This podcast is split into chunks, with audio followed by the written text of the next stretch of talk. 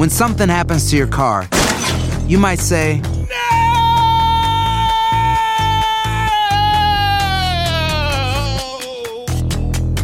My car. but what you really need to say is something that can actually help. Like a good neighbor, State Farm is there. And just like that, State Farm is there to help you file your claim right on the State Farm mobile app. So just remember, like a good neighbor, State Farm is there. State Farm, Bloomington, Illinois. Boost Mobile tiene una gran oferta para que aproveches tu reembolso de impuestos al máximo y te mantengas conectado. Al cambiarte a Boost, recibe un 50% de descuento en tu primer mes de datos ilimitados. O, con un plan ilimitado de 40 dólares, llévate un Samsung Galaxy A15 5G por $39.99. Obtén los mejores teléfonos en las redes 5G más grandes del país. Con Boost Mobile, cambiarse es fácil. Solo visita boostmobile.com. Boost Mobile, sin miedo al éxito. Para clientes nuevos y solamente en línea, requiere AroPay. 50% de descuento en el primer mes requiere un plan de 25 dólares al mes. Aplican otras restricciones. Visita para detalles.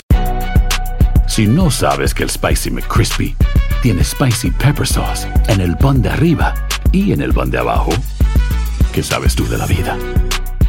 Para, pa, pa, pa. La venta para amigos y familiares de JCPenney está de vuelta. Desde lunes ahorra 30% extra en artículos por toda la tienda. Esos son ahorros adicionales por encima de nuestros precios bajos. Dile a tus amigos, ven con tu familia y ahorren en grande. No olvides, ya se acerca el Día de las Madres. Y tenemos todo lo que mamá quiere: joyería, belleza, salón y tarjetas de regalo. JCPenney, vale la pena. Cupón válido del 29 de abril al 5 de mayo en selección de estilos. Aplican exclusiones. Detalles en la tienda jcp.com. Enigma sin resolver es un podcast para mayores de edad. Algunos escuchas pueden encontrar el contenido del programa ofensivo. Recomendamos la discreción de la escucha, especialmente para menores de edad. Soy enigmático.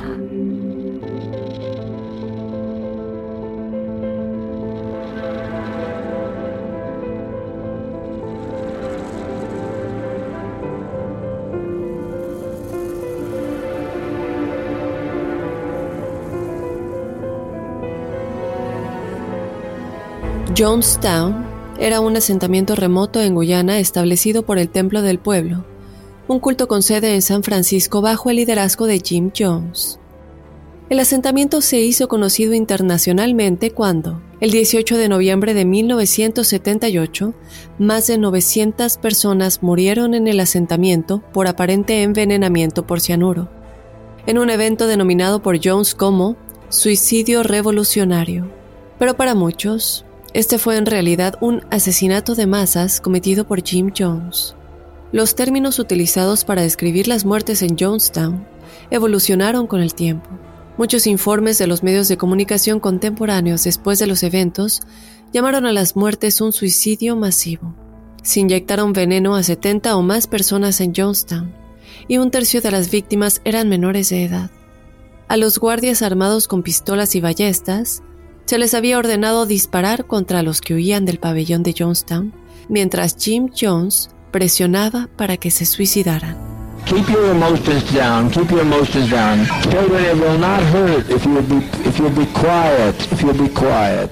Acompáñame a analizar a detalle todo lo relacionado con la masacre de Jonestown. Yo te doy la bienvenida a Enigmático, mi nombre es Dafne Wegebe y bueno, obviamente antes de comenzar sí quiero hacer la advertencia de que este es un tema como cualquiera de los temas delicados en los que, bueno, tocamos unas cosas un poco sensibles, esa es la cuestión. En general, eh, es, un, es un tema que, bueno, se parece un poco al episodio que tuvimos de, del culto mortal Heaven's Gate. Es un poco parecido, solo que, bueno, aquí es una mayor cantidad de muertes de personas que, bueno, eran parte de este culto.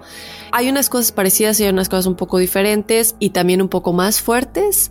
Entonces, eh, ahí está la advertencia. Eh, yo también, obviamente, te recuerdo que estamos tomando y leyendo todas sus sugerencias. Escríbenos a enigmas.univision.net y también nos puedes seguir en las redes sociales Enigmas sin resolver. Estamos en Instagram y en Facebook. Ah, también otra cosita que les recordamos es que esta semana semana los testimoniales los vamos a tener más adelante en la semana, no los lunes. Vamos a ver qué tal les gusta a ustedes este rollo de que no los dos episodios salgan los lunes, sino que el principal salga el lunes y el, el episodio de testimoniales salga durante la semana. Por ello también les recordamos que se suscriban al podcast desde donde sea que nos escuchen.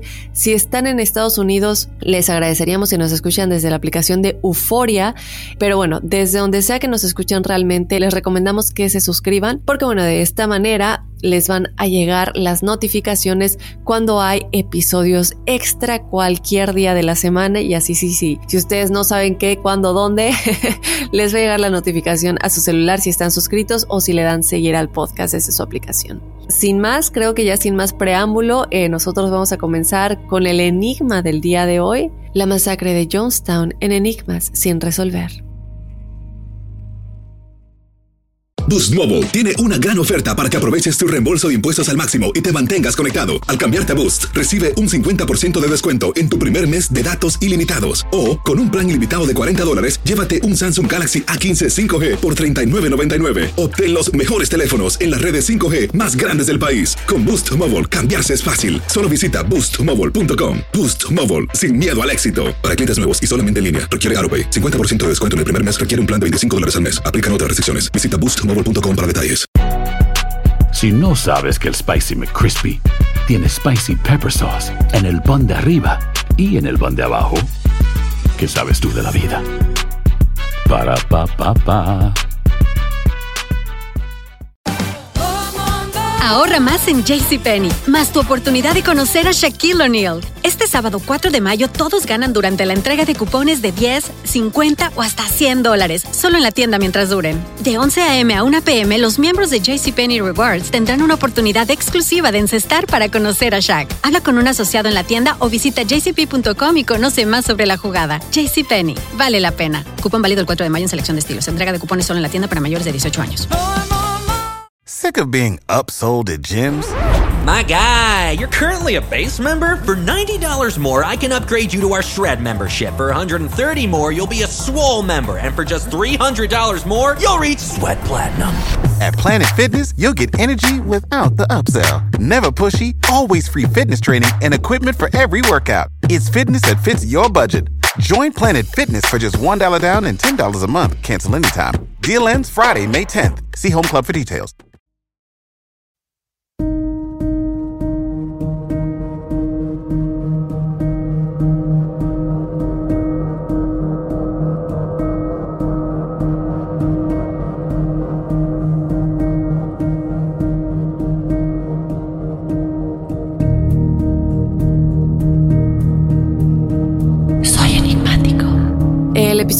Hoy va a ir, como siempre, en partes. Primero te voy a platicar de quién era Jim Jones, quién es el líder de este culto y cómo se va desarrollando la historia desde que él era pequeño y, bueno, obviamente cuando ya se vuelve un adulto y crea este culto, el Templo del Pueblo. ¿Quién era Jim Jones? Jim era hijo de Luneta Jones y James Jones. James, su padre, era un veterano de la Primera Guerra Mundial y él vivía de los pagos por discapacidad por ser víctima de un ataque con gas en la guerra. Se decía que él estaba realmente emocionalmente ausente en el desarrollo y en la educación de Jim Jones porque bueno, todo lo que había sufrido en la guerra eh, había sido muy difícil. Por otro lado, pasó algo parecido con la madre de Jim, obviamente por razones diferentes. Ella era más de un espíritu libre, ella realmente a diferencia de lo que Jim se convertiría en el futuro, no le importaba llevarlos a la iglesia, a la religión, hablarles de Dios, enseñarles a rezar, nada de eso. Por otro lado, ella le encantaba ir a clases de hacer ejercicio, le encantaba trabajar constantemente y se mantenía ocupada. Debido a esto, realmente no le prestaba la atención necesaria a sus hijos, entre ellos Jim. Jim nació el 13 de mayo de 1931 y como les comento, eh, sufriría un poco la falta de atención por parte de sus padres.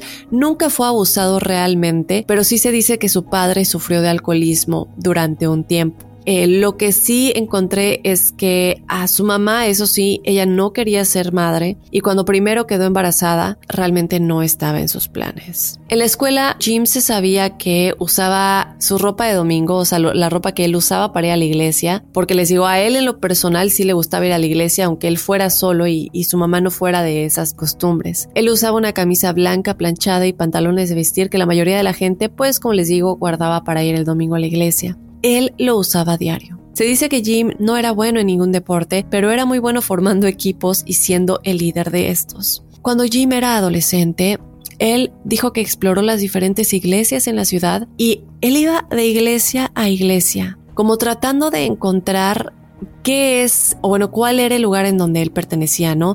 Él quería saber todo lo posible sobre las diferentes opciones y las diferentes religiones que existían y como les digo, él simplemente saltaba de un lado a otro tratando de encontrar el que mejor se ajustara a él y donde sentía que pertenecía. Jim siempre llevaba una Biblia con él, a donde quiera que fuera. Y cuando era adolescente, él comenzó a salir a la calle, eh, como al, no sé, digamos, al zócalo de la ciudad, como le diríamos en algunos de nuestros países, imagino que al centro principal de la ciudad, en donde mucha gente pues pasaba caminando, a lo mejor la zona central, y él se paraba ahí y se ponía a predicar con un altavoz.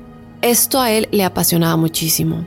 Sin embargo, él todavía seguía buscando cómo a dónde pertenezco. Es por ello que a los 17 años Jim consiguió un trabajo en un hospital y comenzó a trabajar ahí como un ayudante. A menudo él, bueno, como cualquier ayudante, él limpiaba el vómito de los pacientes, ayudaba a trasladar a los recién fallecidos o deshacerse de los miembros amputados y ahora estaba considerando dedicarse a la medicina porque pues le encantaba este aspecto de poder hacer como una diferencia. Y esto es algo que vamos a ver mucho durante la historia de la vida de Jim Jones, que es una persona que de pronto tú lo ves y ves lo que hacía y que es una de las razones por las cuales pudo atrapar a tanta gente, es que realmente muchas de las acciones que hacía eran buenas. Él era muy bondadoso, él buscaba siempre tratar de dar lo mejor a las personas que se encontraban cerca de él y eso se vio reflejado desde que trabajaba en este hospital, ¿no? En 1948, mientras él trabajaba en este hospital, conoció a una estudiante de enfermería de nombre Marceline, quien mientras estudiaba también trabajaba ahí.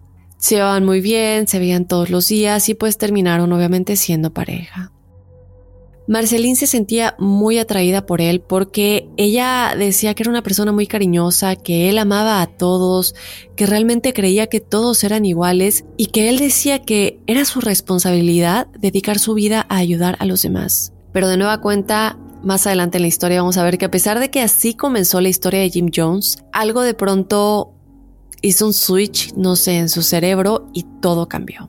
Sin embargo, en este momento, esto es lo que ella ve en él, son muy jóvenes todavía, y se enamora de él perdidamente. Después de salir durante bastante tiempo, terminaron casándose en junio de 1949. Marceline tenía la impresión de que Jim era cristiano, era un buen hombre que creía en Dios, pero después de casarse, ella comenzó a notar que las cosas cambiaban un poco en el comportamiento de Jim. Lo dejó pasar, sin embargo, como que ya no entendía cuál era la religión o las creencias y visiones de Jim. Ya todo se había vuelto un poco confuso. Jim comenzó a decirle que no creía en su Dios y se metían en discusiones muy acaloradas sobre eso solo por sus creencias. Y debido a que, bueno, en ese tiempo el divorcio estaba muy mal visto, que es algo que de hecho hemos hablado en otros episodios con otros casos en los que una de las personas se ve atrapada en esta relación porque el divorcio no era una opción en estos tiempos. Evidentemente es algo que mantuvo a Marceline al lado de Jim Jones, aunque ella comenzó a notar que las cosas ya no eran iguales y que realmente él se había convertido en otra persona. Marceline simplemente decidió que iba a aguantar o que al menos trataría de entender exactamente qué es lo que estaba pasando con Jim, a lo mejor era una etapa. A menudo Jim llevaba a Marceline a las iglesias locales de afroamericanos que estaban en su ciudad. Jim le dijo que estaba realmente atraído por ellos porque no era tan rígido como las iglesias en las que él había estado anteriormente. Él decía que las iglesias de blancos eran aburridas para él y que la gente parecía que tenía que estar ahí en lugar de disfrutarlo. La cultura en las iglesias de afroamericanos era muy diferente. Todos se ponen a cantar, a celebrar, a bailar. Es como una fiesta, ¿no? Y esto a él le fascinó, le encantó. Y él también tomaba en cuenta el hecho de que todo estaba muy dividido racialmente es o iglesia de blancos o iglesia de afroamericanos y es algo que él también quería cambiar. Entonces, lo primero en lo que él se fijó fue obviamente el comportamiento diferente en estas iglesias de afroamericanos que lo atrajo tantísimo, el hecho de que era como una fiesta y lo segundo que ya vamos a ver es el hecho de que estas personas de alguna manera se sentían como excluidas del resto de la sociedad. Bien lo sabemos en esos tiempos, el racismo era muchísimo más elevado de lo que es hoy en día. Obviamente hoy en día seguimos teniendo un gran problema, pero en ese tiempo era muchísimo, muchísimo peor, al grado de que las escuelas, los negocios, todo estaba dividido. Entonces, esto es algo que a él le llama mucho la atención y decide empezar a abordarlo por ahí. Cuando Jim fue a estas iglesias, él decide tratar de integrarse a esta iglesia a pesar de que él era blanco y realmente le dieron la bienvenida a él y a su esposa con los brazos abiertos y en 1952 Jim tenía 21 años en ese momento. En realidad fue contratado como pastor estudiantil para una de esas iglesias de afroamericanos. Ahora Jim quería ser pastor. Se convirtió en pastor estudiantil durante aproximadamente un año, pero se dice que se frustraba un poco porque quería hacer lo suyo en lugar de que le dijeran lo que tenía que hacer. Jim era una persona que, como lo dijimos anteriormente, era un líder por naturaleza, o bueno, depende de que le llamemos líder, ¿no? Creo que eh, sabía cómo hablar, sabía cómo persuadir a la gente y realmente él se empezó a dar cuenta que no le gustaba que le dijeran lo que tenía que hacer, que no le dejaran predicar lo que quería predicar, a pesar de que se sentía muy atraído al ambiente de estas iglesias, empezó a sentir que él quería ir por su parte reclutando a su propia gente. Por lo mismo de esta frustración, él dijo, quiero abrir mi propia iglesia y decidió abrirla en Indianápolis. Él pensó, eh, aquí vamos a predicar obviamente lo que yo quiero predicar y nadie me va a decir la palabra que voy a dar. Ahora, con respecto a lo que les dije anteriormente, la congregación de Jim comenzó a hacerse muy conocida por estar integrada racialmente, lo cual, como les dije, no era una cosa común en ese tiempo. Esto hizo que muchos sintieran que por fin pertenecían a algún lugar en donde no eran juzgados por su color de piel. Para ese entonces su esposa Marceline también trabajaba junto a él y ella era la que estaba al tanto de las cosas organizadas en el horario, de las finanzas también un poco, de la logística y ella comienza a darse cuenta que más y más gente se está reuniendo y está viniendo porque de nueva cuenta se está corriendo la voz de que existe este hombre allá afuera que le está abriendo la puerta a todos y que tiene una palabra muy diferente y, los atraía de alguna manera. Vamos a hablar un poquito más de eso en un momento, de cómo lo hacía y cuáles eran como sus técnicas, pero se empiezan a dar cuenta que la ubicación en donde se estaban alojando se estaba volviendo demasiado pequeña para todos los nuevos miembros, entonces buscaron expandirse a un área mucho más grande. El área actual en la que se encontraba la iglesia de Jim era una comunidad de muy bajos ingresos y sabía que no podía pedirle a la comunidad ni a los miembros dinero o donaciones para conseguir un lugar más grande. Él entonces comenzó a pensar qué es lo que puedo hacer para conseguir dinero de la gente y que no venga de los miembros que yo tengo actualmente porque es gente de muy bajos ingresos. Comenzó a idear un plan mejor y su plan era mejorar su desempeño, su desempeño obviamente en su oratoria, en sus eh, sermones y cómo atraer a más gente. Él necesitaba sorprender a una nueva multitud y pensó, tengo que ir a otro lugar en donde haya gente que a lo mejor tenga más ingresos y sorprenderlos. ¿Y cómo los voy a sorprender? Pues, qué mejor manera de sorprender a alguien que haciéndoles milagros, ¿verdad? Entonces Jim ordenaba a la gente en la multitud en estos nuevos lugares y les comenzaba a decir que él tenía el poder de hacer milagros, que él tenía el poder de con su palabra quitarles cualquier enfermedad o dolencia que ellos tuvieran. Él les ponía la mano en la cabeza y decía, yo ordeno que tu dolor de cabeza se desvanezca y lo hará. Edie, fingers, are your fingers? Having enormous headaches in your head. Yes. Reach your hands out. Reach your hand out to me. Reach the fingers out that are bothering you. Now, is the pain gone?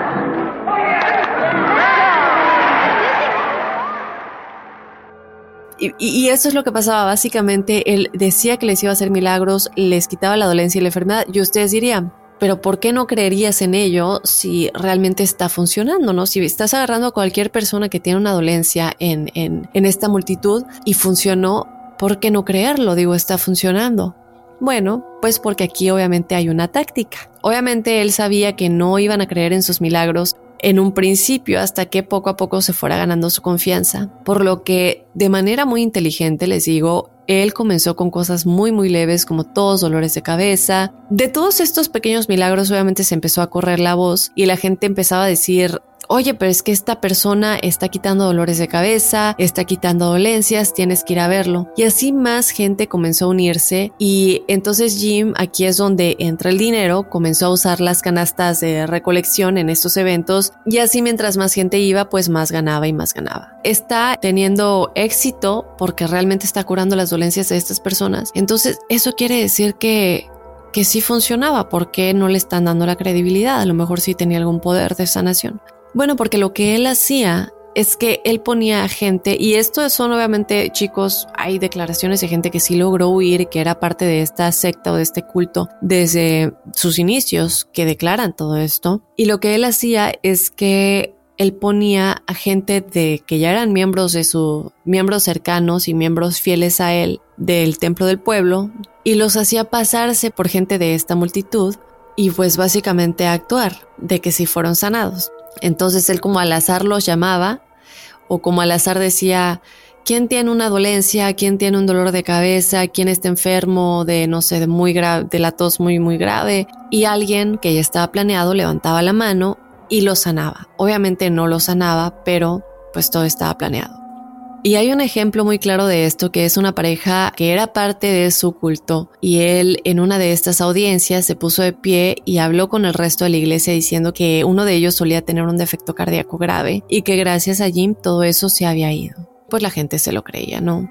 Y claro que funcionó. La gente decía que sus habilidades iban creciendo hasta poder curar el cáncer y asimismo de nueva cuenta llevaba a gente de su congregación para que se hicieran pasar por gente de esta otra iglesia y fingían tener cáncer y él hacía el milagro de curarlos y todos celebraban, bailaban, cantaban, aunque obviamente nunca tuvieron cáncer en primer lugar. Pero debido a su nueva fama, el eh, Jim Jones estaba ganando muchísimo dinero él comenzó a ver cuánto dinero se estaba volviendo realmente muy, muy adinerado. Y ahora con más gente, pues ya necesitaban un edificio aún más grande y ya tenían el dinero para mudarse. Entonces Jim compró un edificio más grande que podía albergar hasta 700 personas. Y esto fue en donde les dije Indianápolis, Cabe aclarar que durante este tiempo la segregación económica estaba profundamente arraigada en, Indianápolis y Jim se propuso integrar a toda la comunidad afroamericana de Indianápolis con los blancos para que se sintieran en igualdad,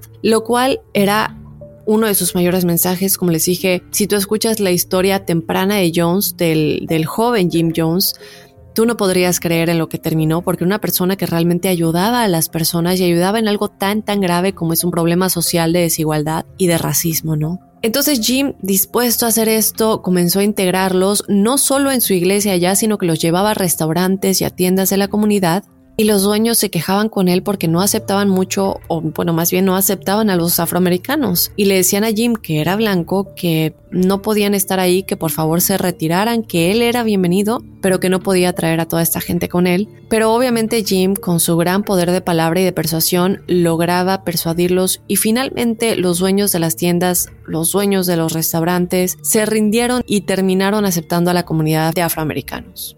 Esto es bueno, claro, y una de las cosas principales por las cuales reclutó a tantas víctimas que solo querían sentirse parte de una comunidad donde fueran tratados con igualdad, pero lo que estaba por venir, por ser parte de este culto, ser un infierno para ellos, pero todavía no se lo imaginaban. Por ahora estaban felices y estaban viviendo la vida que siempre habían querido vivir. Ahora, cuando los dueños realmente aceptaron permitir que todos ingresaran a los restaurantes o negocios, uno se pregunta, pero ¿cómo logró persuadirlos? No simplemente siendo buena onda y platicando con ellos, bueno, cualquiera puede hacer eso. Jim logró persuadirlos porque les decía que les daría cientos de clientes nuevos y se aseguraría de que ganaran toneladas de dinero porque permitían que esto estaba sucediendo, que iban a ser parte de este gran cambio y que con él venían cientos de personas y que él se aseguraría que gastaran su dinero en sus negocios y luego llega el otro lado de la moneda, ¿no? Pero entonces, ¿cómo Jim se va a asegurar de que estas personas realmente vayan y quieran gastar su dinero en estos lugares? Bueno, Jim, en esta estrategia como de persuadir al lado de los restaurantes y de, bueno, de los negocios en general y persuadir a su comunidad de la iglesia, la cual estaba en gran parte formada por afroamericanos, lo que hizo es que creó folletos los cuales pues tenía una lista de los negocios, restaurantes, tiendas que los estaban apoyando, que aceptaban a los afroamericanos en estos negocios, para que la gente dijera, bueno, pues aquí me van a aceptar, a este lugar es al que voy a ir. Y realmente es que es una muy buena táctica que hizo, y realmente es que fue una muy buena táctica que sí hizo que estos negocios se beneficiaran y ganaran muchísimo dinero gracias a Jim Jones. Y es por ello que se empezó a correr la voz, oye, si cooperas con Jim Jones, ya eres este gran Jim Jones de la comunidad, no solamente por su iglesia, pero toda la comunidad financiera comenzó a adorarlo de igual manera.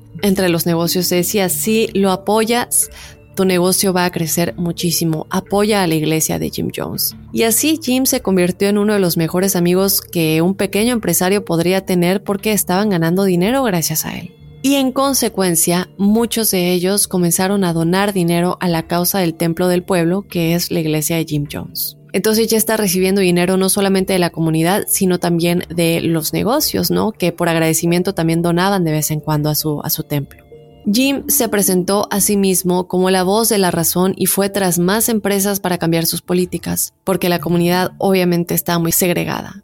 Es algo que él siempre tuvo en su corazón y a lo mejor sus intenciones sí eran buenas desde un principio y como no sabemos y mientras vamos avanzando en la historia no sabemos cuál fue el momento en el que hizo un switch en su cerebro o siempre tuvo eso ahí y simplemente se fue alimentando más de, de poder y su ego fue creciendo. Ya lo vamos a ir viendo chicos y ustedes me dejarán saber qué piensan. Bueno, él y su esposa se mudaron a California y pusieron dinero en un nuevo lugar para albergar el templo del pueblo. Los miembros lo siguieron hasta California, evidentemente, y la iglesia de Jim no era tan popular ahí como él esperaba para ese entonces. Así que él comenzó a sentirse extremadamente deprimido y triste. Pensaba que para este momento en su vida ya sería muchísimo más famoso, muchísimo más popular como predicador, y todo esto comenzó a causar que su matrimonio vaya de mal en peor. Para este entonces ellos ya tenían cuatro hijos y ya tenían 20 años de casados. Uno de sus hijos era biológico y los otros tres eran adoptados.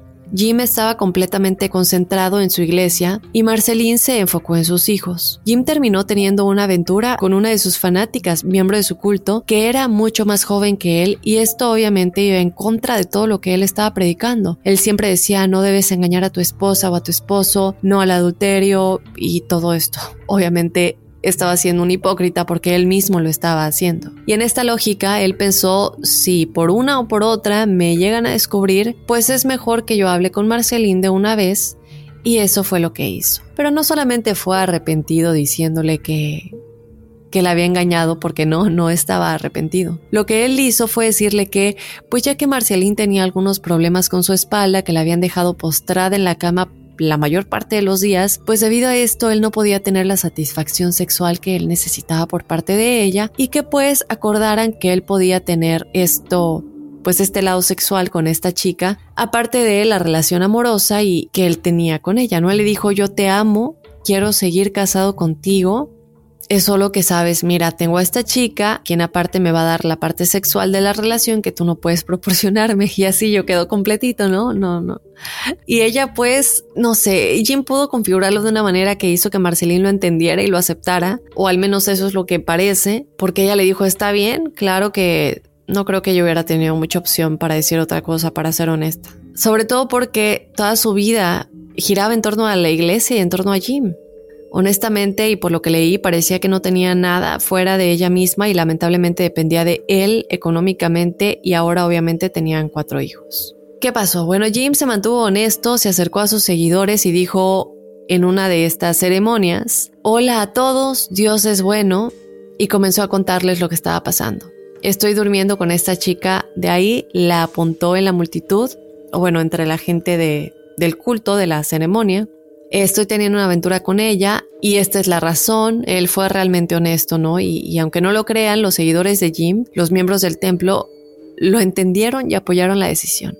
La iglesia de Jim tuvo muchos altibajos a lo largo de los años, pero Jim siguió adelante y en marzo de 1970 ya tenía una gran cantidad de seguidores y estaba generando muchísimo dinero nuevamente. Jim trabajaba con algunos miembros en Los Ángeles y en Seattle, donde atrajo a multitudes y esperaba traer más gente y más atención al templo del pueblo. Él comenzó a viajar para realizar estos milagros y atraer a más gente. Comenzó a instalar cabinas temporales fuera de los lugares donde daba sus sermones y vendía fotos de sí mismo por 5 dólares. Así es. Vendiendo fotos de ti mismo. Aquí creo que yo ya empezamos a ver, y yo creo que desde que Marceline comenzó a ver estos cambios antes de que tuvieran hijos, cuando apenas se habían casado, yo creo que desde ahí él ya comenzaba a tener un poco de problemas, ¿no?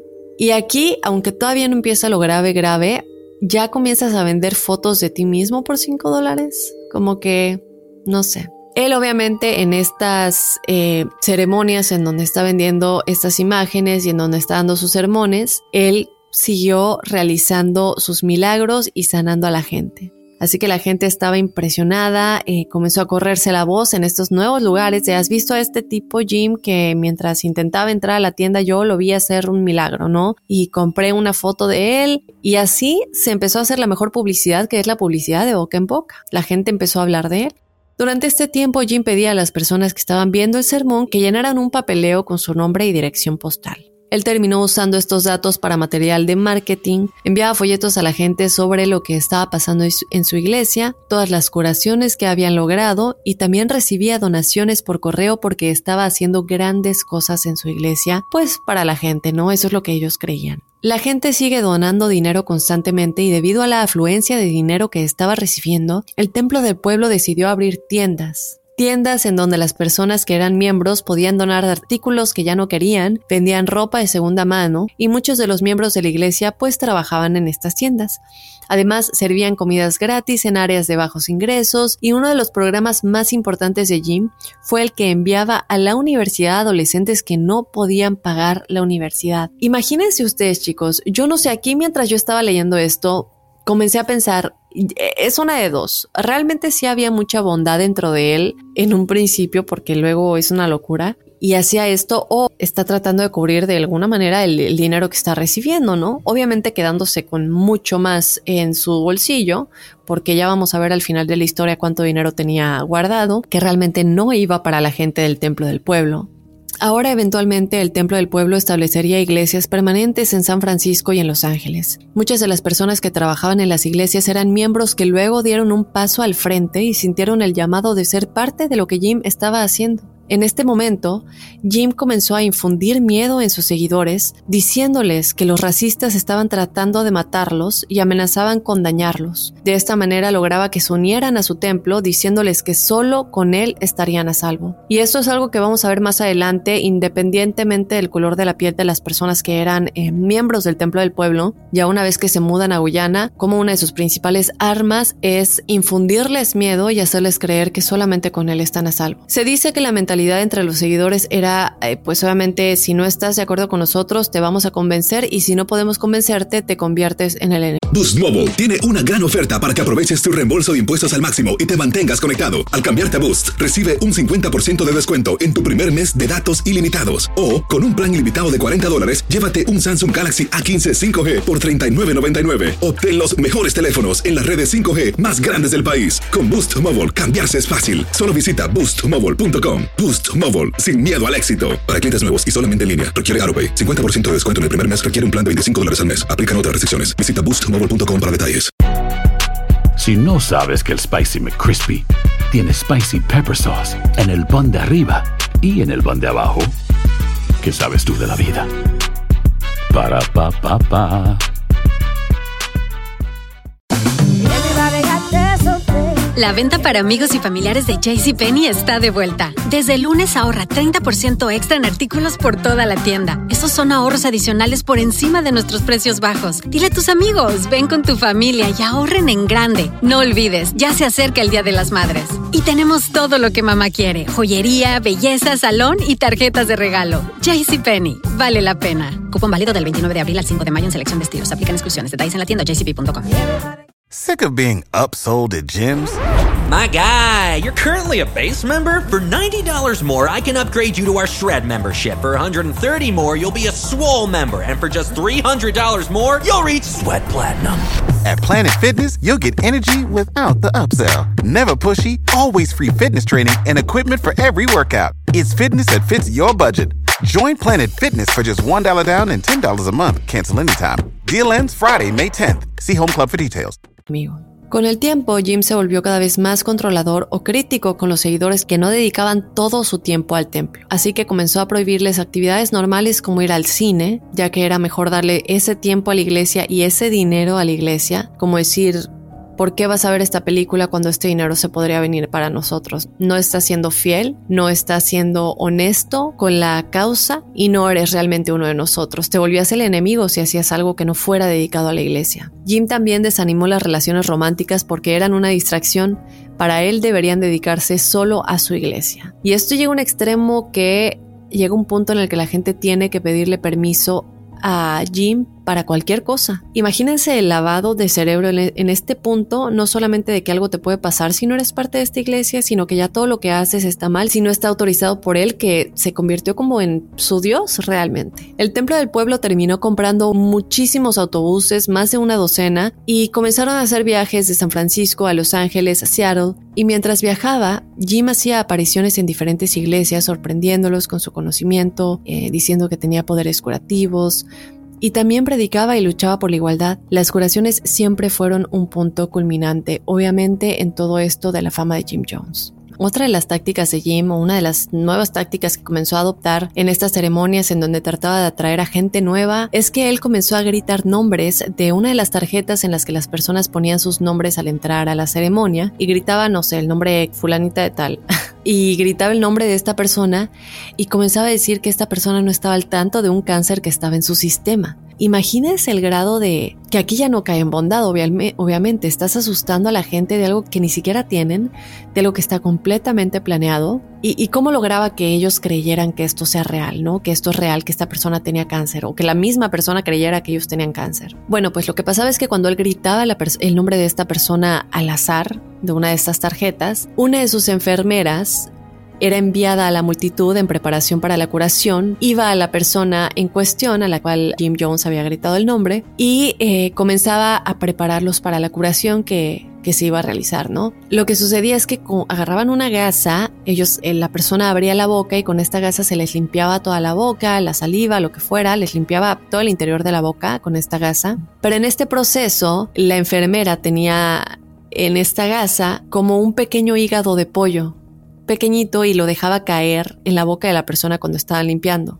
Naturalmente la persona, pues sacada de onda de qué es esto, tosía y pues algunos de ellos muy rápido porque si no se podían ahogar con esto que se les había acabado de tirar en la boca. Y la enfermera en ese momento decía, escúpelo, escúpelo en mi mano. Y Jim obviamente empezaba a gritar, ¿no? En ese momento, saca el cáncer, saca el cáncer. Y todos comenzaban a gritar y era como esta gran no sé, ceremonia, fiesta, todos gritando por la curación de esta persona y la persona terminaba escupiendo el hígado de pollo que se les acababa de poner en la boca y obviamente Jim gritaba, es el cáncer que ha salido de tu cuerpo. Es decir, qué trucos tan impresionantes que la gente tristemente lo creía, ¿no? En esta hambre de no sé, tener a alguien que te cuide, que te proteja en esta incertidumbre, se lo creían, realmente creían que este hígado de pollo era el cáncer que acaba de salir del cuerpo de la persona que según tenía cáncer, cuando obviamente, e igual que en casos anteriores, no tenía ningún cáncer. Esto funcionó y funcionó muy muy bien.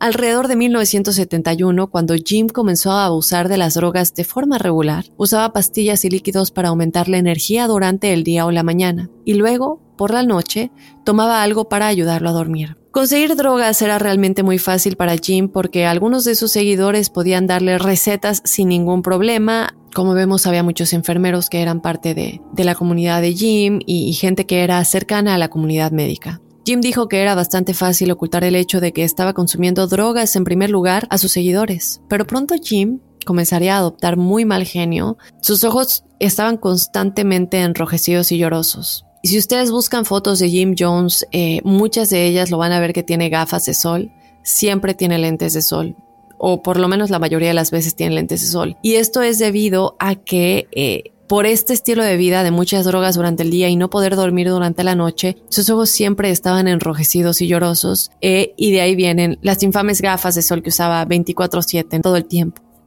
Llegó un punto en el que Jim realmente se estaba convirtiendo en un psicópata, controlador posesivo, muy mezquino y paranoico de todo y de todos. La gente obviamente comenzó a notar esto, comenzaron a hablar de ello, se convirtió en un secreto a voces y en este punto muchos miembros ya estaban dudando de las verdaderas intenciones de Jim, pero lamentablemente todavía era una minoría, ya que en mayor parte nadie lo cuestionaba. Jim le dijo a sus seguidores que llevaba gafas de sol porque sus poderes internos eran tan grandes que la energía sagrada a menudo brillaba en sus ojos y si sus seguidores lo miraban directamente, el resplandor sagrado los quemaría y podrían morir.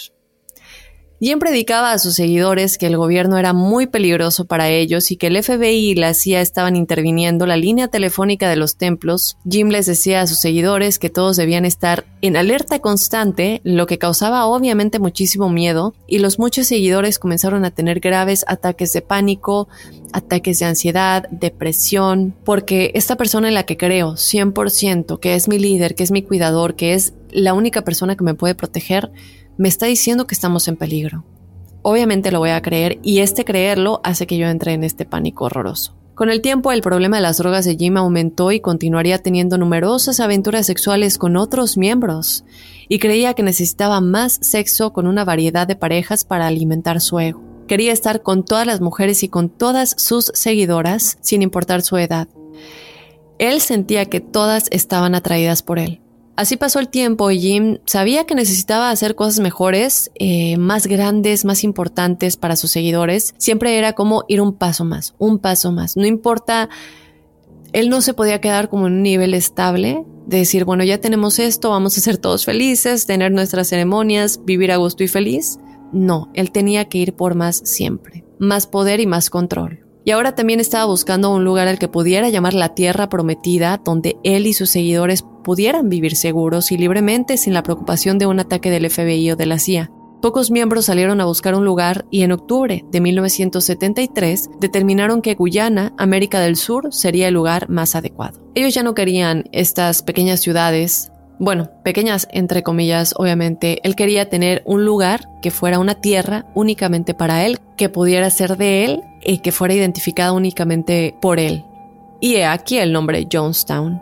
Bueno, la ubicación de este lugar era conveniente porque los barcos podían hacer un viaje fácil desde Miami a la capital de Guyana, que era una ciudad portuaria, y esto ayudaría a que Jim y su gente, sus seguidores, pues tuvieran el aislamiento completo que, que él quería para su nueva misión. Una de las cosas que le atrajo es que la mayor parte de Guyana estaba cubierta por una densa jungla, no había carreteras de conexión y la mayoría de la gente que vivía ahí vivía más bien a lo largo de la costa atlántica. Entonces ya se decide que este es el lugar en donde se va a construir el nuevo templo del pueblo. Jim les dijo a sus seguidores que el sitio de la misión de la Tierra Prometida era un lugar donde todos en el templo irían para evitar la ley marcial estadounidense y los campos de concentración que pronto tomarían el control y los matarían a todos. Obviamente sus seguidores le creyeron y comenzaron muchos a volverse extremadamente paranoicos, como les decía, y es por ello que aceptan irse con él, huir de esta gente que los quiere matar. Finalmente, en mayo de 1977, Jonestown estaba abierto y listo para los miembros.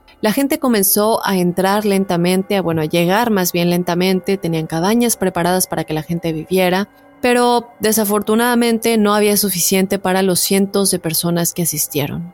La mayoría de los seguidores contribuyeron y ayudaron a construir más cabañas. El objetivo era crear un lugar autosuficiente en donde no tuvieran que tener ingresos por medio de nadie más. Eh, Jim tendría el control, obviamente, sobre todo esto. Y no se podían plantar cultivos, ni comprar herramientas, ni hacer nada sin la aprobación de Jim.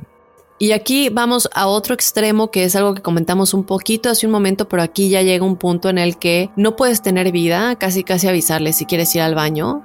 Si alguno de los seguidores quería tener una relación romántica con alguien más y ahí que bueno, estamos solos, somos los únicos que vivimos en este lugar, obviamente iba a haber conexión entre algunos de los miembros, pero ellos tenían que solicitarle permiso a Jim. Primero, para estar en una relación y también para terminar alguna relación. O sea, si tú ya no querías estar con alguien, él tenía que aprobarlo. Y la manera en la que esto se hacía es que todos se ponían como en ceremonia alrededor de este pequeño como no sé, no quiero decir escenario, pero era como su, su podio, su estrado, su plataforma.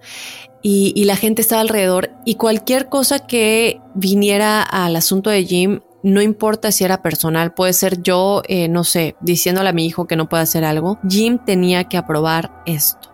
Lo que fuera. Entonces, digamos que es una pareja que quiere tener una relación o terminar una relación, ellos se paraban con Jim, tenían que, expresar en voz alta delante de todos cuál es la petición. Jim escuchaba, preguntaba, obviamente no era tan fácil, y les preguntaba, a ver, pero ¿por qué? ¿Qué está pasando? Eh, los pones obviamente en evidencia, hacía como una entrevista muy muy a fondo, hasta que ya él gritaba su decisión por medio de este altavoz que él tenía y, y ya todos al final aplaudían y celebraban la, la, decisión final de Jim, ¿no? You don't buy international telephone. I understand that, father. You don't as a crow flies, and they never been a reach across an ocean. That's right, father. What up? So what were you doing? I mean, I was actually messing around, father. But I, I understand that. But father, I don't want to go back to that country. All right, all right. Por otro lado, cualquier correo entrante debía ser abierto y leído por Jim antes de pasarlo a la persona a la que iba dirigido. Obviamente, al él tener que decidir, casi nunca lo aprobaba y nadie tenía contacto con el exterior. La privacidad en Jonestown era inexistente. Digo, ellos tenían la privacidad del mundo exterior, pero entre ellos era inexistente. Muchas de las cabañas estaban abarrotadas de gente unos encima de los otros, el calor era insoportable y había muy poca agua disponible para las duchas. Mientras tanto, Jim tenía una cabaña como era de esperarse, mucho mejor. Vivía en esta cabaña con su esposa y un par de amantes. Tenía un generador de arranque que alimentaba un, refrigerador y algunos ventiladores y su dormitorio. Y tenía camas grandes y mucho más cómodas que las que tenía el resto de la gente. También tenía una radio instalada en su habitación. Esta radio, eh, no, no hablo de radio musical, sino una radio que era más bien como un sistema de intercomunicación, porque hacía anuncios a las personas de fuera de la comunidad desde la comodidad de su habitación. Ahora, aquí vemos cómo el dinero en general era escaso y es por eso que la gente del templo del pueblo, no él obviamente, pero el resto de la gente en el resto de las cabañas tenía que vivir en estas condiciones. Decimos que el dinero es escaso, pero ya vamos a ver cuál es la realidad más adelante.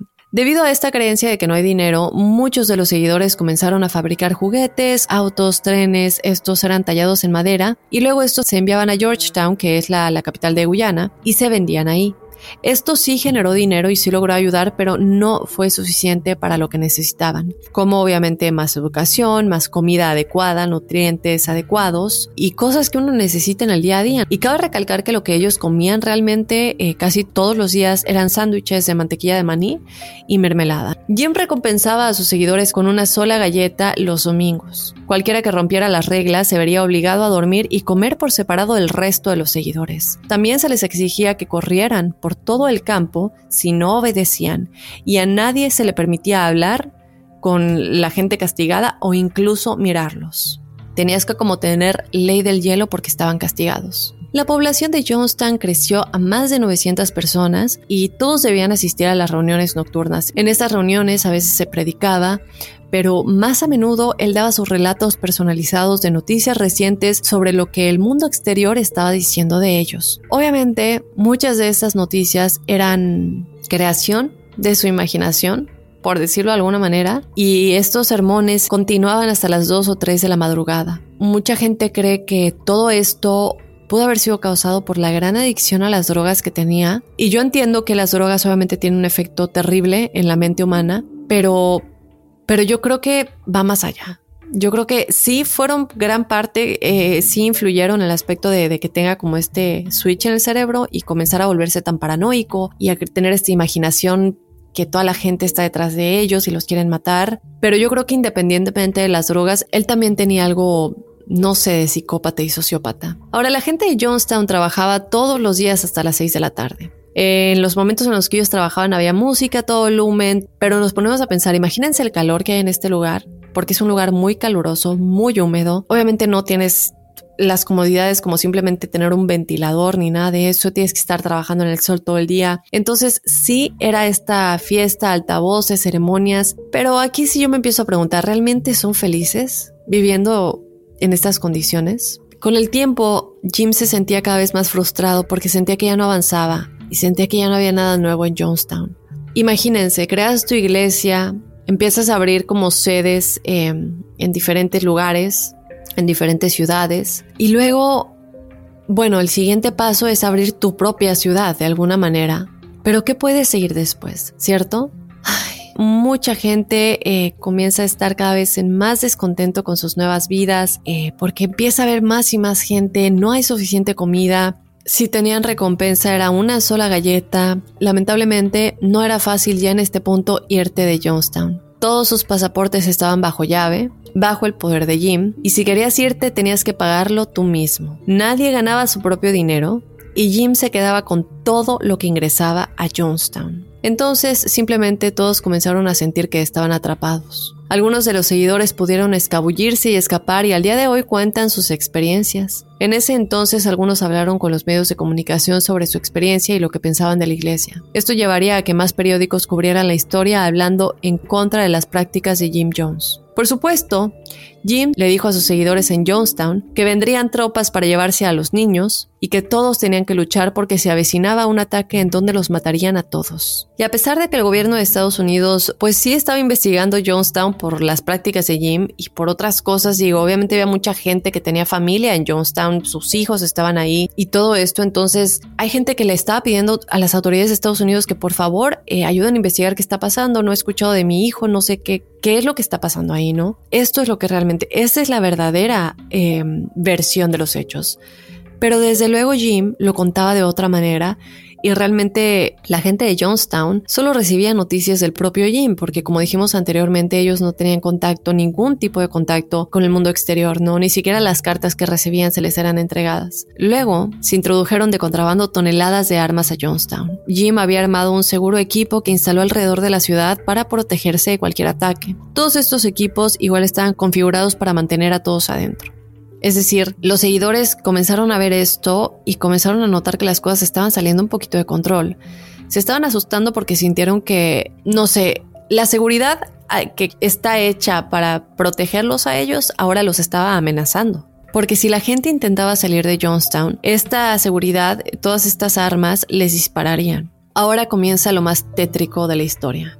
En febrero de 1978, Jim llamó a toda la gente del templo, todos sus seguidores, para que se reunieran, en donde les dijo a la gente que los soldados iban a atacar y que su intención era matar a todos los seguidores que viven en Jonestown, incluidos los niños. Sin embargo, a los niños, Jim les dijo que en lugar de morir a manos de estos monstruos, debían quitarse la vida, que al hacer esto robarían a sus enemigos de cualquier triunfo. Algunos de los seguidores estuvieron de acuerdo en que era la mejor idea y la mejor salida de lo que según ellos estaba pasando y la persecución que según ellos los iba a terminar matando, ¿no? Pero a otros que simplemente estaban agotados con todas las mentiras de Jim, solo querían irse y salvarse de él. Lamentablemente, no pudieron. ¿Qué sucedió con la masacre? Todo comenzó cuando los más fieles seguidores de Jim y gente de seguridad de Jonestown consiguieron contenedores grandes. Los sacaron y los llenaron con este extraño líquido oscuro y a todos se les dijo que se alinearan para llenar una taza y beber esta mezcla de bebida que los mataría en 40 minutos. Jim estaba predicando mientras los seguidores se veían obligados a beber el veneno y les decían que sus muertes serían pacíficas. Después de que hicieron esto, Jim les dijo que no tomaron nada y que todo era una prueba para ver si estaban realmente dispuestos a morir por él y por su causa. Como recompensa, los fieles seguidores estuvieron fuera por el resto del día. Se dijo que nadie se enojó realmente con Jim, nadie protestó por esto y que realmente aceptaron la mayoría de ellos con gusto lo que había pasado y que estaban como contentos y orgullosos de que ahora Jim los veía como aún más fieles, no, no me traicionaron. Entonces, como solo fue una prueba, este fue el momento en el que Jim supo que tenía control total sobre su gente. Obviamente vemos que es un hombre que tiene el ego más que elevado y necesita como estarlo alimentando constantemente. Ya no es ni siquiera dormir con todas sus seguidoras. Ahora es, estás dispuesto a morir por mí. Imagínense el poder que él sintió en ese momento y cómo alimentó su ego. Esto lamentablemente hizo que él quisiera aún más. Por decirlo menos, durante todo esto, Jim seguía consumiendo drogas y se estaba volviendo aún más paranoico. En los Estados Unidos, como les dije, había muchísimos padres de personas que vivían en Jonestown. Estaban preocupados por, por, todo lo que se decía y porque no recibían respuestas a las cartas, porque recuerdan que Jim no le daba las cartas a nadie, él se las quedaba y por tanto los padres pues de estas personas no recibían respuesta de sus hijos. Esto hizo que aún más presión creciera en Estados Unidos para que se investigara Jonestown y ellos ahora lo que querían es que alguien fuera personalmente a investigar. Boost Mobile tiene una gran oferta para que aproveches tu reembolso de impuestos al máximo y te mantengas conectado. Al cambiarte a Boost, recibe un 50% de descuento en tu primer mes de datos ilimitados. O, con un plan ilimitado de 40 dólares, llévate un Samsung Galaxy A15 5G por $39.99. Obtén los mejores teléfonos en las redes 5G más grandes del país. Con Boost Mobile, cambiarse es fácil. Solo visita boostmobile.com. Boost Mobile, sin miedo al éxito. Para clientes nuevos y solamente en línea, requiere AroPay. 50% de descuento en el primer mes requiere un plan de 25 dólares al mes. Aplican otras restricciones. Visita boostmobile.com para detalles. Si no sabes que el Spicy McCrispy tiene Spicy Pepper Sauce en el pan de arriba y en el pan de abajo, ¿qué sabes tú de la vida? Para, pa, pa, pa.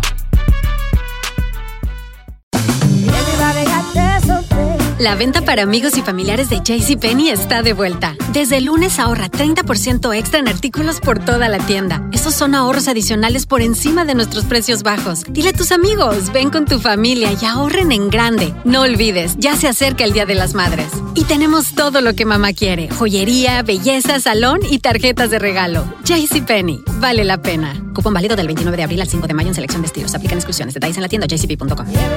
Sick of being upsold at gyms?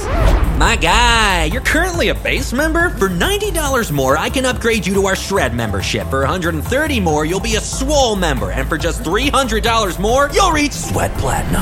At Planet Fitness, you'll get energy without the upsell. Never pushy, always free fitness training and equipment for every workout. It's fitness that fits your budget. Join Planet Fitness for just $1 down and $10 a month. Cancel anytime. Deal ends Friday, May 10th. See Home Club for details.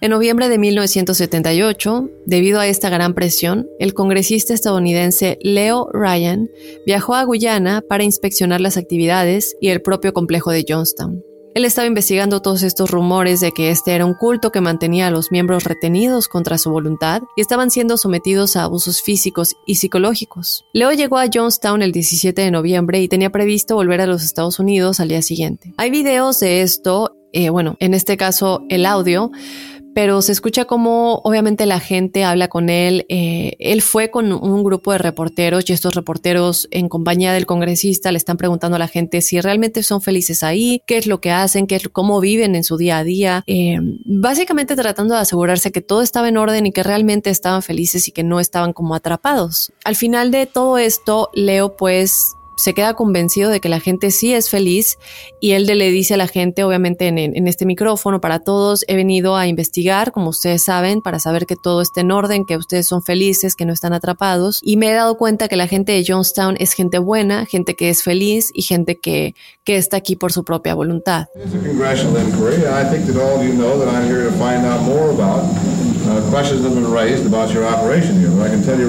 the few conversations I've had with some of the folks here already this evening that uh, whatever the comments are, there are some people here who believe that this is the best thing that ever happened to their whole life.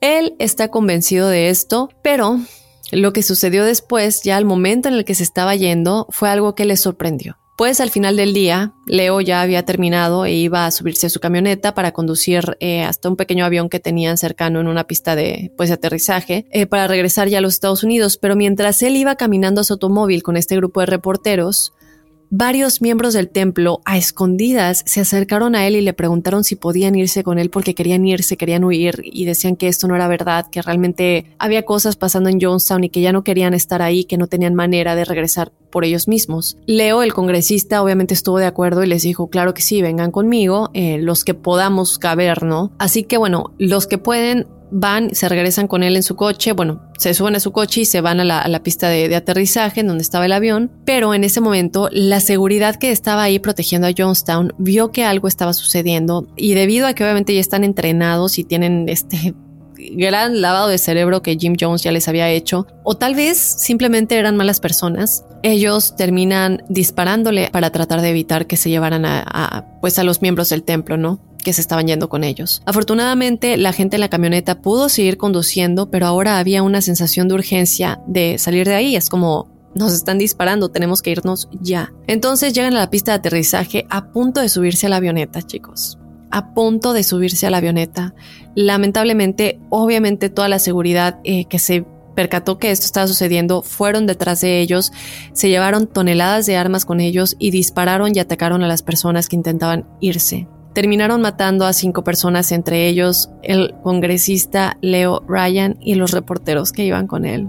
Algo tan triste porque realmente él solamente fue a investigar, él solamente quería saber que todo estaba bien, no planeaba llevarse a nadie, esta gente realmente fue y, y, le pidió ayuda y le dijeron si se podían ir con él y algunas de las personas que estaban ahí sí sobrevivieron, únicamente resultaron heridas y a día de hoy algunos de ellos dan su testimonio. Bueno, ¿qué pasa después? A las 11 de la mañana Jim llamó a todos sus seguidores y por medio del altavoz les dijo a todos, como en un mensaje de despedida, que él trató de darles la mejor vida y que una de las personas había disparado al congresista y que todos en Jonestown serían culpados y perseguidos que ahora sí era definitivo, que sus enemigos estaban ya en camino por ellos para matarlos. The world, the kingdom suffers violence, and the violence shall take it by force. If we can't live in peace, then let's die in peace. Please, please, for God's sake, let's get on with it. We've lived, we've lived as no other people have lived and loved. We've had as much of this world as you're going to get. Let's just be done with it. Let's be done with the agony of it.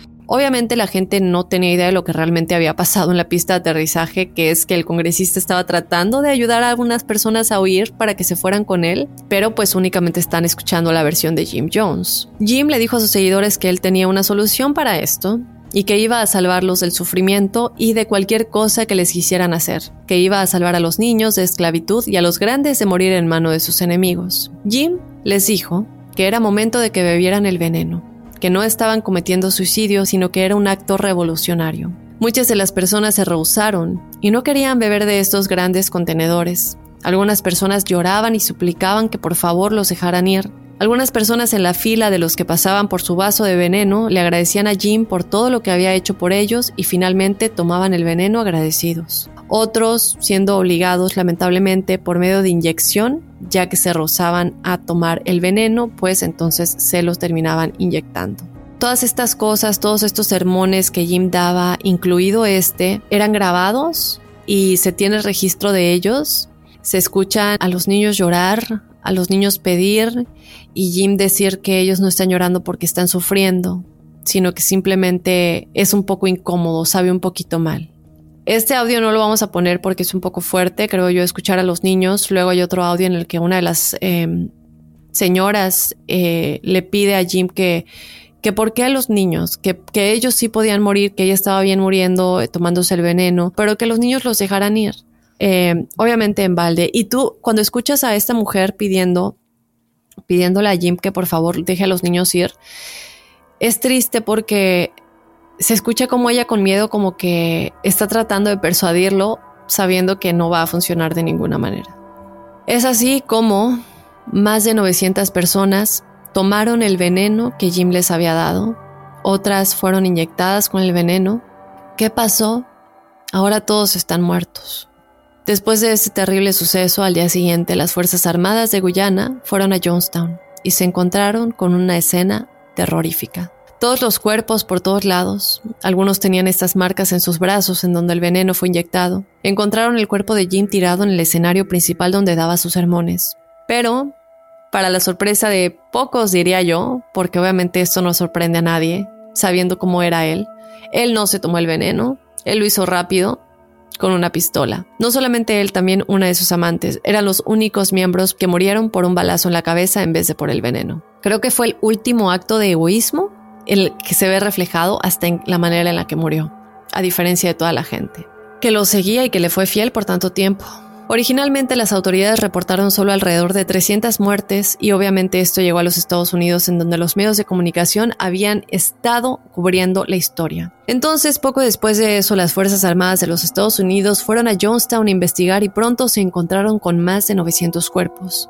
Así que una semana después de lo sucedido, se declararon 909 muertos. Ahora, este reporte es un poco raro todavía hasta el día de hoy. Yo me encontré con información que dice 900, otros dicen 909, otros dicen 918. Eh, por eso en un principio únicamente dijimos más de 900 porque creo que el número final todavía es un poco inconcluso, sobre todo porque lamentablemente muchos de los cuerpos no fueron identificados. Un total de 409 cuerpos nunca pudieron ser identificados debido a que, bueno, En lo que esperaban a que muchas de las autoridades también estadounidenses llegaran al lugar, muchos de estos cuerpos están en este lugar que está lleno de calor y de humedad y esto hace que la descomposición del cuerpo obviamente eh, sea muchísimo más acelerada y muchos cuerpos no pudieron resistir a estas condiciones y, la descomposición pues fue de manera muy rápida. Eh, sí, muchos de ellos tampoco habían ido al dentista en muchísimo tiempo, por tanto no había eh, récords dentales de ellos. sin embargo, el cementerio Evergreen en Oakland ofreció espacio para los cuerpos que quedaron sin identificar los cuales fueron enterrados en mayo de 1971. Los investigadores terminaron investigando Jonestown y alrededor de 600 páginas de escritos y cientos de grabaciones fueron tomados de la escena del crimen para ser investigadas por el FBI. Muchas de estas cintas obviamente son estos audios de los cuales les he hablado, algunos de los cuales han escuchado, y también se encontraron en la cabaña de Jim con más de 700 mil dólares en maletas. También se descubrió que tenía muchas cuentas en diferentes bancos con millones de dólares. Obviamente nada de este dinero se iba a Jonestown y a su gente, por como vemos en las condiciones en las que vivían, qué iba a hacer él con ese dinero que tenía planeado, nunca lo sabremos, pero aquí vemos el, nivel de egoísmo, ¿no? Como desde aquel tiempo en el que todavía no se mudaban a Guyana y, iba recolectando dinero de la gente y de los empresarios, creo que yo lo cubría más bien, yo no diría que era tanto por bondad, pero lo cubría con estas obras de buena causa como enviar a gente a la universidad y otras cosas, cuanto más él se guardaba que lo vemos al final, que, nunca ni siquiera lo usó para ayudar a su propia comunidad y este templo y, esas, y a estas condiciones en las que vivían. Está de más decir que todos los templos e iglesias que tenía Jim alrededor de Estados Unidos fueron clausurados, al igual que todas las cuentas de banco. Todo el dinero fue usado para indemnizar a las familias. Un tema escalofriante, chicos. Eh, como les dije, se parece un poco al del culto Heaven's Gate, el culto mortal Heaven's Gate. Eh, sin embargo, yo sí veo algo diferente. Es que en este caso veo mucho el, infundir miedo en la gente, en los seguidores, de una manera diferente a como lo hacía eh, Marshall Applewhite, que es el líder del culto Heaven's Gate, porque Marshall lo que él hacía era más que nada darles miedo de decir que la, Tierra iba a pasar por un eh, periodo de reciclaje de alguna manera y que ellos ya no iban a poder llegar al cielo si no se iban antes por suicidio, que el cielo iba a cerrar sus puertas y ya no iban a poder entrar. Mientras que Jim Jones era más por el lado de la CIA y el FBI están tratando de matarnos a todos, entonces mejor lo hacemos nosotros un poco diferente, pero termina siendo mucho de lo mismo. Déjenme saber ustedes qué piensen, chicos. Eh, recuerden que nos pueden escribir a enigmas.univision.net o seguirnos en las redes sociales Enigmas sin resolver. Cuéntame, por favor, qué opinas de este tema. Me apasionó demasiado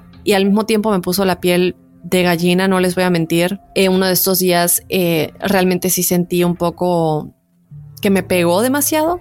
El, el estar leyendo todo esto y darte cuenta qué tan no sé, qué tan oscura puede llegar a ser la humanidad a veces y lo que la gente puede llegar a hacer y lo que la gente puede llegar a creer y vivir en esta vibración tan baja. No sé, eh, quedo espera de sus mensajes, chicos. Recuerden que vamos a tener los testimoniales. Están ya esperando a salir en el episodio de testimoniales que va a salir esta semana. Obviamente, de nueva cuenta, les recuerdo que se suscriban al podcast en la aplicación de Euforia si están en Estados Unidos, que le den follow, que le den seguir. Eh, y si no, en donde quiera que nos escuchen, que se suscriban y que le den seguir al podcast, porque de esta manera les van a llegar las notificaciones de que hay un nuevo episodio, independientemente de que no sea el lunes. Así no se lo van a perder. Pero Recuerden, como siempre, no hay pierde de que el episodio principal sale los lunes cada semana y pendientes de los testimoniales, obviamente dándole seguir al podcast. Yo soy Dafne Wegebe y de esta manera me despido en esta ocasión, pero nos escuchamos la próxima semana con más enigmas sin resolver. Soy enigmático.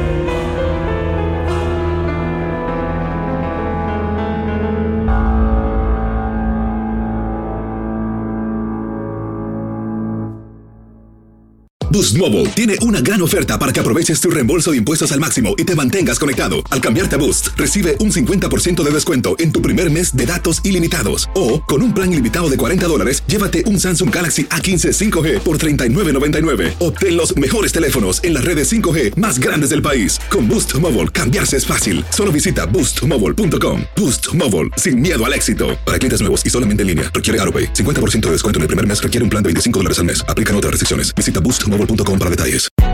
Hay gente a la que le encanta el McCrispy y hay gente que nunca ha probado el McCrispy. Pero todavía no conocemos a nadie que lo haya probado y no le guste. Para pa pa pa. Ahorra más en JCPenney, más tu oportunidad de conocer a Shaquille O'Neal. Este sábado 4 de mayo todos ganan durante la entrega de cupones de 10, 50 o hasta 100 dólares, solo en la tienda mientras duren. De 11 a.m. a 1 p.m., los miembros de JCPenney Rewards tendrán una oportunidad exclusiva de encestar para conocer a Shaq. Habla con un asociado en la tienda o visita jcp.com y conoce más sobre la jugada. JCPenney, vale la pena. Cupón válido el 4 de mayo en selección de estilos. Entrega de cupones solo en la tienda para mayores de 18 años. Sick of being upsold at gyms? My guy, you're currently a base member. For $90 more, I can upgrade you to our Shred membership. For 130 more, you'll be a Swole member. And for just $300 more, you'll reach Sweat Platinum. At Planet Fitness, you'll get energy without the upsell. Never pushy, always free fitness training and equipment for every workout. It's fitness that fits your budget. Join Planet Fitness for just $1 down and $10 a month. Cancel anytime. Deal ends Friday, May 10th. See Home Club for details.